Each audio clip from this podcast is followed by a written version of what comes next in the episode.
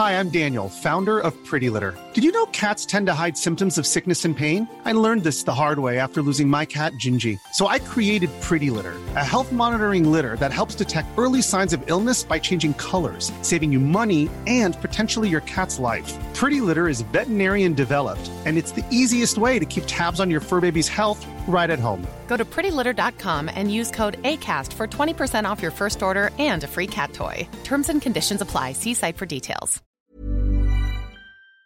Bonjour à tous et bienvenue pour la balado de la semaine. Ce matin, j'ai eu une déception, je dois vous le dire, parce que vous savez, je vous avais parlé de ce moine orthodoxe que j'avais croisé à la gare de Veynes et j'ai ainsi découvert qu'il y avait un monastère à la Faurie où je suis allé. Et on m'a dit « Ah, mais pour faire une interview, il faut faire une demande écrite. » Donc j'ai écrit, j'ai envoyé un mail. Et ce matin, j'ai reçu la réponse. « Bonjour monsieur, nous avons bien reçu votre message. Désolé, mais nous ne souhaitons pas prendre la parole. Notre vie et notre vocation de prière nécessitent le silence et le retrait. Et pour nous, cela n'a pas vraiment de sens de faire une interview. Nous participons exceptionnellement à ce genre de choses uniquement pour des médias orthodoxes. Bien à vous. Et bonne journée », et c'est signé Archim Silouan. Alors, je suis désolé de ne pas pouvoir vous en dire plus sur le monastère de la Dormition, mais je suis très content parce que mon cousin David m'a dit « Ah, tu sais, moi j'ai un copain, il est moine en Birmanie. » J'ai dit « Ah ouais, pas mal. » Et il se trouve que le moine en Birmanie, il est là. T'es vraiment moine en Birmanie, François ? On peut parler au passé, je crois. Ah. Donc j'étais moine en Birmanie. Actuellement, je ne suis plus moine. C'est pour ça que tu es dans les Hautes-Alpes. C'est pour ça que je suis dans les Hautes-Alpes. C'est pour ça que je ne suis pas habillé en robe. Comment tu étais habillé en robe ? C'est pour ça que je suis en France. Et ça aurait été très très compliqué de revenir en France en tant que moine, en suivant les règles qui sont requises dans le monastère où j'étais. Donc. Qu'est-ce qui t'a donné envie d'être moine ? Puis en plus, moine, dans quelle religion ? Moine bouddhiste. Qu'est-ce qui m'a donné envie d'être moine ? J'étais déjà yogi depuis de nombreuses années. Et ce qui m'a donné envie de devenir moine, c'est que j'avais entamé une retraite de plusieurs années, que j'avais préparée depuis très longtemps. Et au bout d'un an, j'ai eu l'opportunité d'être ordonné. Opportunité à laquelle je n'avais pas pensé du tout. Déjà, je pensais être trop âgé pour pouvoir être ordonné. Et je pensais qu'il fallait prendre des vœux pour la vie entière. Et ce qui n'est pas le cas en Birmanie. Donc, vu que j'étais dans ce lieu-là pour passer plusieurs années de retraite, je me suis dit pourquoi pas le faire en tant que moine. Ça permettra d'avoir une vision sous un angle différent, une expérience de plus qui s'ajoutera à celle de la méditation. Et je dois dire que la nourriture n'y est pas pour rien aussi. C'est-à-dire ? Puisque les moines bénéficient d'une nourriture plus,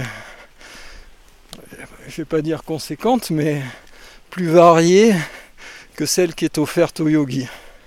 Ah oui, alors justement, donne-moi la différence entre yogi et moine. Un yogi, c'est quelqu'un qui médite, qui est en retraite, en fait, qui fait les mêmes choses, qui les mêmes pratiques qu'un moine, à part qu'il n'a pas à respecter les vœux que prend un moine. En gros, c'est ça. Attends, on va laisser passer la voiture. Un yogi, ça peut être n'importe qui vient dans ce monastère pour un séjour de méditation ? Alors un yogi, dans le sens où je l'emploie, est différent du sens qui est utilisé le plus communément pour les personnes qui pratiquent du hatha yoga, de l'exercice. Donc le yogi, c'est celui qui cherche l'union, du terme yoga. Et l'union avec quoi ? L'union avec tout, on va dire, mais qui n'a pas pris des vœux monastiques. D'accord. C'est pas engagé. Qui consacre sa vie à rechercher ce yoga, cette union avec le grand tout, mais sans faire partie d'un ordre monastique. Et un moine prend les vœux. Et un moine n'est pas obligatoirement un yogi. Donc en fait, il y a très peu de moines qui sont yogis. Et alors toi, tu as découvert le bouddhisme comment ? J'ai découvert le bouddhisme à travers la méditation en fait. Et disons que la méditation m'a appelé. Et il se trouve que les premiers endroits où j'ai pu faire une expérience étaient de la méditation bouddhiste. Donc voilà, c'était pas spécialement le bouddhisme qui m'attirait, c'était vraiment la méditation et la connaissance de l'esprit et de soi. Tout à l'heure tu disais que tu pensais que tu étais trop âgé pour être moine, ouais. Est-ce que tu peux me dire ton âge ? J'ai 57 ans. 57 ans. Mais... Et donc, qu'est-ce que tu as fait avant d'être moine ? Bah avant d'être moine, ça faisait déjà pratiquement une quinzaine d'années que je consacrais ma vie entièrement à cette connaissance de soi. Donc j'étais yogi, on peut dire, à temps complet. Comment tu gagnais ta vie en tant que yogi ? Moi, j'ai pas gagné ma vie en tant que yogi puisque j'y consacrais tout mon temps et j'enseignais pas. Et d'une manière ou d'une autre, je me suis retrouvé à toujours avoir les ressources financières nécessaires à toutes ces années d'apprentissage que j'ai eues. J'ai reçu un peu d'argent de mes parents, j'en avais un peu de côté. Ces 15 années-là, je les ai vécues comme un riche en fait, puisque j'ai toujours eu suffisamment d'argent pour être capable d'étudier tout ce qui m'intéressait. Qu'est-ce que tu as fait après le bac par exemple ? C'est pas vraiment intéressant dans la perspective de ce que je fais maintenant. Non, mais c'est juste pour savoir comment... ton cheminement, quoi, tu vois, je veux dire, mais t'es pas obligé d'entrer dans les détails, mais juste, est-ce que tu as exercé un métier avant d'être yogi ou... En fait, j'ai eu la chance de très peu travailler dans ma vie. J'ai dû travailler 2 ou 3 ans. Comme et quoi, alors, par exemple ? Je travaillais dans la mode pour une grande marque de mode française. Ah oui. Ce qui est marrant parce que c'est... On pourrait croire que c'est l'antithèse de ce que je fais maintenant. Voilà, chercher le mot. Et... Mais en fait, j'y trouve pas mal de points communs. Le plus évident, pour moi du moins, c'est que dans la mode, on essaye de rendre les gens plus beaux, extérieurement. Et maintenant, ce qui m'intéresse, ce qui me plaît, c'est de rendre les gens plus beaux, à commencer par moi-même, intérieurement. Mais on peut dire que c'est une histoire de beauté aussi. Il y a la beauté intérieure. Je suis passé de la beauté extérieure à la beauté intérieure. Ah oui, bien vu, effectivement. Cette expérience de moine en Birmanie, c'était une expérience facile, difficile Bon, ça s'est passé pendant les années coronavirus, plus une guerre civile qui s'est déclenchée 1 an après le coronavirus, alors qu'il n'était pas encore... terminé. Donc sur certains plans, et surtout matériels, on peut dire que c'était pas une expérience facile. Qu'est-ce qui était le plus difficile ? C'était le fait d'être isolé à cause du coronavirus ou la guerre en Birmanie ?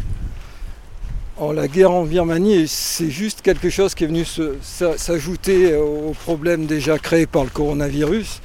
Donc ça n'a pas changé grand chose en fait, ça fait juste un peu empirer la situation économique, matérielle de la vie de tous les jours dans ce pays-là. Et en ce qui me concerne, ce qui a été le plus difficile, on va dire, c'est de se retrouver avec une maladie mortelle sans possibilité de soins sur place, sans possibilité de rentrer dans mon pays, la France, sans possibilité même de traverser la frontière pour aller en Thaïlande, et en gros sans possibilité de sortir du monastère, puisque si j'étais sorti du monastère, je me serais retrouvé bloqué en Birmanie, mais sans pouvoir rien faire aussi. Donc ça, c'était une chose qui n'a pas été facile, c'est sûr. Alors qu'on aurait pu penser que toi qui faisais ce cheminement de moine, finalement tout le monde pendant la période du Covid a vécu comme des ermites reclus chez eux, quoi. Oui, ça, on s'amusait avec quelques amis moines à moi pendant la période du Covid. On se disait en fait ce que nous on est venu chercher, faire de nous-mêmes ici, être en retraite, et ben le monde est poussé à le faire par ce qui se passe en fait et par ce virus-là, et c'était assez amusant quelque part. Et alors vous étiez combien dans ce monastère ? Alors quand je suis arrivé, on était environ 250 moines, ah oui. Peut-être 200 nonnes et une cinquantaine de yogis et laïcs, travailleurs, peut-être 500 personnes environ. C'est énorme, non ? C'est un gros monastère. Ouais. Ouais. Il était dans quelle ville ? C'est à 1 heure de Mandalay, dans les montagnes, dans la jungle. Ouais. Un endroit assez exceptionnel, et par sa position stratégique, à la fois proche de la ville, c'est-à-dire qu'on n'était qu'à 1 heure de Mandalay, mais on était malgré tout à 1000 mètres d'altitude. Comme là, à l'instant, on est à 1000 mètres. Ah, ben voilà ce qui manquait là-bas, la neige. Il n'y en a pas beaucoup. Hein. L'altitude était la même, mais les températures étaient légèrement différentes. Ah, oui. Mais c'était des conditions...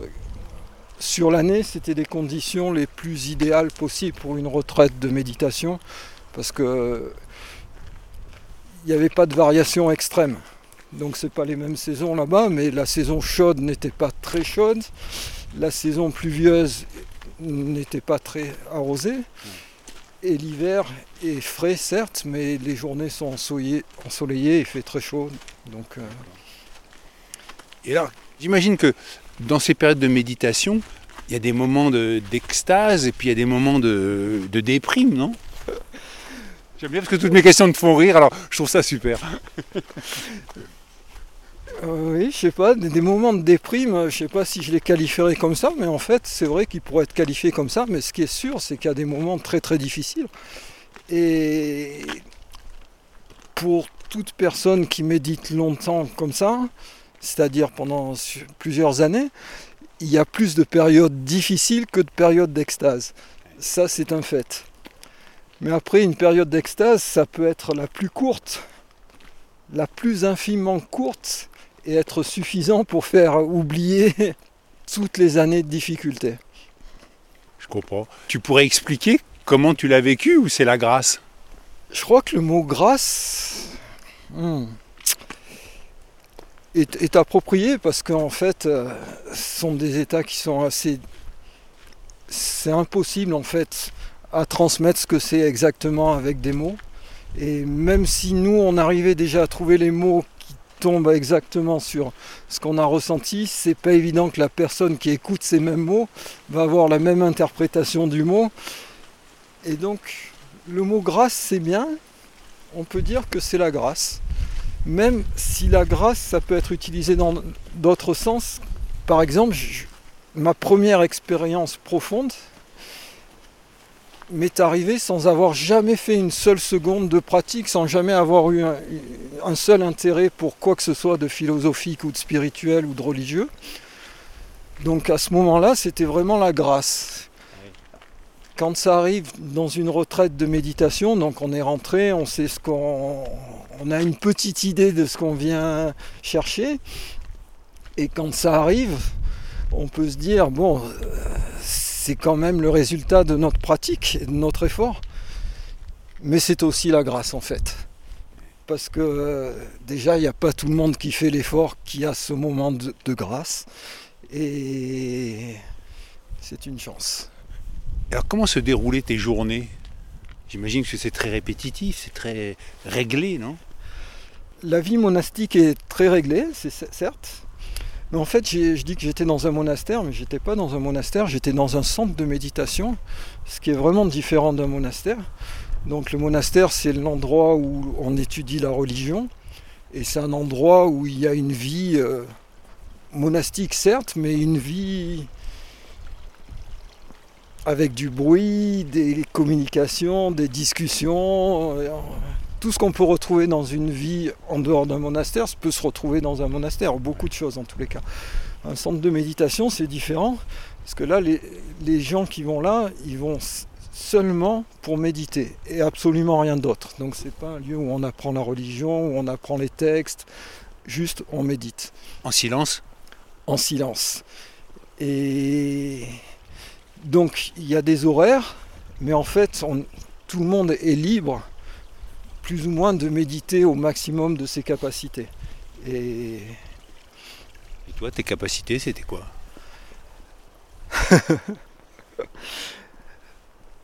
Pendant quelques temps, je pratiquais 24 heures par jour. Ah ouais, donc tu dormais pas? Je dormais. Mais c'était pas 24 heures de méditation, c'était 24 heures de pratique. Donc il devait y avoir... Tout dépend. Après, le mot méditation, ce qu'on entend par là. Là, je l'utilise dans le sens, l'idée qu'on peut avoir, c'est-à-dire être assis. Position du lotus ou pas. Ce qui n'est pas nécessaire du tout. Et assis. Mais donc, quand on passe des années comme ça, la plupart, disons en moyenne, au moins entre 10 et 14 heures par jour assis, c'est nécessaire d'avoir une activité physique qui permette de continuer cette assise pendant le plus longtemps possible. Et donc j'avais des pratiques de yoga, de qigong, de tai chi, d'exercices de respiration. À partir d'un certain moment, tout devient méditation en fait, quoi qu'on fasse. Quand on mange, on médite. Quand on va chercher sa nourriture, on médite. Quand on prend sa douche, on médite. Quand on est aux toilettes, on médite. Toute la vie devient méditation. À partir du moment où on est dans le silence. À partir d'un long moment où on est dans le silence, ouais. Et qu'on arrive à intégrer un état plus profond, on va dire, dans chaque aspect de la vie. Et en fait, c'est ce qui est recherché. C'est sûr qu'il y a les moments d'extase, les moments de révélation, mais bon, ça c'est des moments qui arrivent ou pas, mais qui durent pas. Ce qui est important une fois que les révélations sont arrivées, c'est d'intégrer ce qu'on a compris à chaque instant de la vie quotidienne. Et quand je parle de la nuit comprise, c'est parce que il y a certaines techniques qui permettent aussi de profiter du sommeil ou du rêve pour pratiquer aussi, continuer à se développer. Et alors maintenant, là, tu es de retour en France. Est-ce que je peux te demander pourquoi? Je suis rentré, avant de partir, ma mère m'a dit qu'elle aimerait avoir tous ses enfants présents pour ses 80 ans. Donc j'étais parti en me disant, j'étais parti en retraite avec une idée de faire une retraite de 3 ans à peu près. J'en ai fait 4 et l'anniversaire de ma mère arrivait et je pensais que cette retraite-là, j'avais fait ce que j'avais à faire. J'avais pas de raison de rester plus longtemps. Donc je suis venu pour satisfaire le vœu de ma mère d'être présent à ses 80 ans. Bah, je comprends, hein. C'est sympa d'avoir ses enfants autour de soi. D'ailleurs, est-ce que tu as des enfants? Oui. Ah oui. Et alors, comment ils vivent le fait que tu pars méditer pendant 4 ans? En fait, elle ne le sait pas. On ne s'est pas vu depuis très très longtemps. Donc, j'ai une fille dont je ne me suis pas occupé et que j'ai plus vue depuis 30 ans. Donc, elle n'est pas au courant de ses activités. Je me suis toujours dit que si un jour je la revois, elle rencontrera un père vraiment différent de l'image que sa mère a pu lui en faire à l'époque. Et un père un peu sûrement étrange, mais bon, pour l'instant, l'heure n'est pas encore arrivée. Et puis on verra si elle arrive ou pas. Et c'est quelque chose auquel tu penses souvent ou t'arrives à garder une certaine distance avec ça? Non, pas du tout. En fait, ça a été le déclic qui m'a poussé à avoir cette vie un peu aventurière, on m'a dit, puisque la souffrance du fait de savoir qu'on va pas voir son enfant grandir m'a poussé à partir loin. Et la seule opportunité que j'avais, la seule famille que j'avais à l'étranger habitait Los Angeles. Et donc, pour partir loin, je suis parti à Los Angeles et puis ça a été le début d'une succession d'événements qui m'ont amené à vivre dans beaucoup d'endroits différents du monde et qui m'ont amené là où j'en suis. Et aujourd'hui, ta fille, elle a quel âge? Elle va avoir 33 ans bientôt. Tu l'as plus vue depuis combien de temps? 31 ans. En 31 ans, elle n'a jamais cherché à prendre contact avec toi? Pas que je sache. Elle aurait pu le faire aisément, hein, s'il avait voulu. Peut-être pas me trouver moi, mais elle aurait pu retrouver ma mère ou ma famille, mais apparemment non. Mais je sais qu'elle a été élevée par quelqu'un qui a dû devenir son père, puisque sa mère s'est mariée très peu de temps après notre séparation, donc, et qu'ils sont toujours ensemble, j'ai appris, donc elle a un autre père. Alors ce qui est incroyable dans ton histoire, c'est que moi quand j'ai commencé ma diagonale du vide, là où j'ai traversé toute la France à pied, la première personne qui m'a hébergé s'appelle Orphée. Il avait 3 ans quand son père l'a abandonné. En fait, c'est pas vraiment que son père l'a abandonné, c'est que ses parents étaient séparés et les parents de sa mère ont dit au père d'Orphée « C'est plus la peine de revenir la semaine prochaine, tu verras plus ton enfant ». Et donc il est parti. Et tu sais ce qu'il est devenu ? Dis-moi. Il est devenu lama tibétain. Je trouve qu'il y a des similitudes. En tout cas, on est toujours sur cette petite route forestière qui redescend vers Gap. Vous pouvez peut-être entendre la circulation. Le vent a un petit peu soufflé, et, au moment où c'était un peu frais. Et si vous voulez savoir comment David a rencontré François, David étant mon cousin, eh bien je vous donne rendez-vous demain pour la balado bonus. D'ici là, portez-vous bien, bonne balado à tous. Et c'est vrai que j'essaye de faire des balados de 20 minutes parce que je trouve que...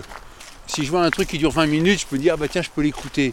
Si je vois un truc qui dure 40 minutes, je me dis, ah non, 40 minutes, là, j'ai pas le temps, j'ai ça à faire. Donc voilà. Et ciao!